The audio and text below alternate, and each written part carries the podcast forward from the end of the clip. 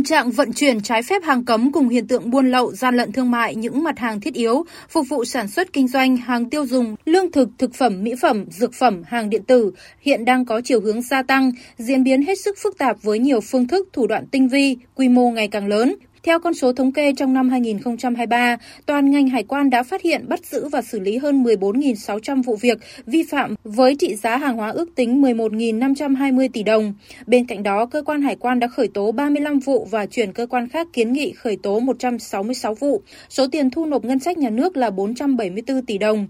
Cũng trong năm qua, lực lượng quản lý thị trường cả nước đã phát hiện xử lý 52.300 vụ vi phạm, tăng 16% so với năm 2022, thu nộp ngân sách gần 500 tỷ đồng, giá trị tăng vật thu giữ gần 204 tỷ đồng, chuyển cơ quan điều tra 170 vụ có dấu hiệu hình sự.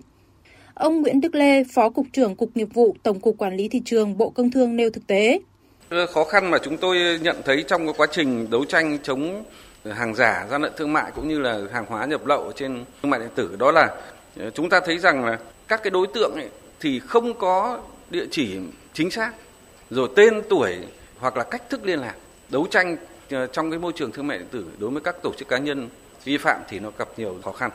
Trước những ảnh hưởng bất lợi, bên cạnh sự chủ động để ngăn chặn nâng cao chất lượng sản phẩm cũng như áp dụng các biện pháp phòng chống hàng giả, hàng nhái, các doanh nghiệp đều mong muốn các cơ quan chức năng tích cực vào cuộc, nâng cao công tác phối hợp giữa các đơn vị và với các doanh nghiệp để phát hiện, ngăn chặn đồng thời có biện pháp xử lý nghiêm với những trường hợp sản xuất buôn bán hàng giả, hàng nhái, cũng như nâng cao công tác phòng chống buôn lậu để bảo vệ quyền lợi, lợi ích cũng như sức khỏe người tiêu dùng cũng như các doanh nghiệp làm ăn chân chính. Ông Bùi Trung Nghĩa, Phó Chủ tịch Liên đoàn Thương mại và Công nghiệp Việt Nam VCCI cho rằng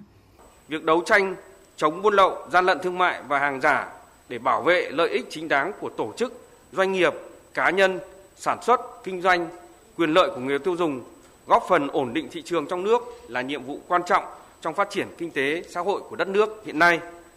Và để thực hiện nhiệm vụ này, cần thiết phải có sự tiếp tục đồng thuận,